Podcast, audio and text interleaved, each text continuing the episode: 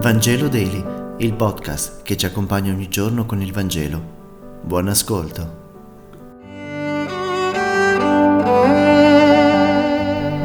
Martedì 4 gennaio. Lettura del Vangelo secondo Giovanni, capitolo 1, versetti 35-42. Il giorno dopo Giovanni stava ancora là con due dei suoi discepoli e fissando lo sguardo su Gesù che passava disse, Ecco l'agnello di Dio. E i suoi due discepoli, sentendolo parlare così, seguirono Gesù. Gesù allora si voltò e osservando che essi lo seguivano disse loro, Che cosa cercate? Gli risposero, Rabbi, che significa maestro, dove dimori?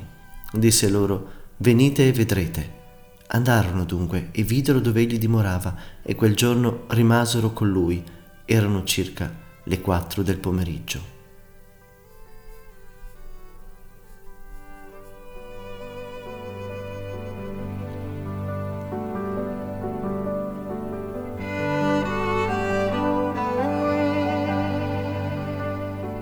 Chi legge il Vangelo di Giovanni rimane colpito fin dall'inizio dal mistero della persona di Gesù e dalla sua grande umanità, che colma e soddisfa le aspirazioni dell'essere umano. Gesù, come ogni essere umano, è conoscibile soprattutto dalle relazioni che si instaurano con lui e dal rapporto che egli ha con la singola persona.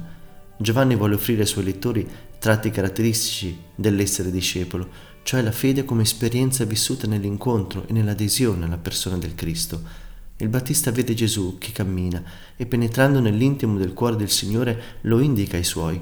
La sua missione di precursore sta ormai per finire. Le prime parole che Gesù pronuncia nel Vangelo di Giovanni sono la prima e fondamentale domanda che è rivolta ad ogni essere umano che intenda seguire il Cristo.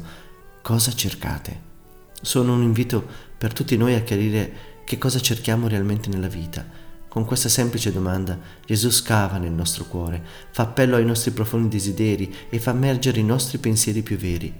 Il venire a Gesù, il vedere dove sta per rimanere con Lui, sono espressioni che contengono l'invito a fare una diretta esperienza personale con Lui e descrivono un vero cammino di fede.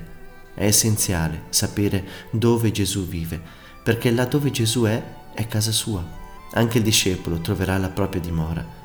I discepoli ora seguono Gesù non per impulso, ma perché affascinati da un'esperienza personale. Da questo momento essi incominciano a chiamare, a chiamare altri a seguirlo. Il loro annuncio è la comunicazione di una certezza.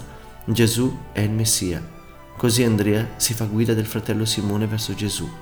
Così anche noi siamo chiamati dalla nostra esperienza a dare testimonianza della profondità, della grandezza di Gesù, il Messia, nostro Signore.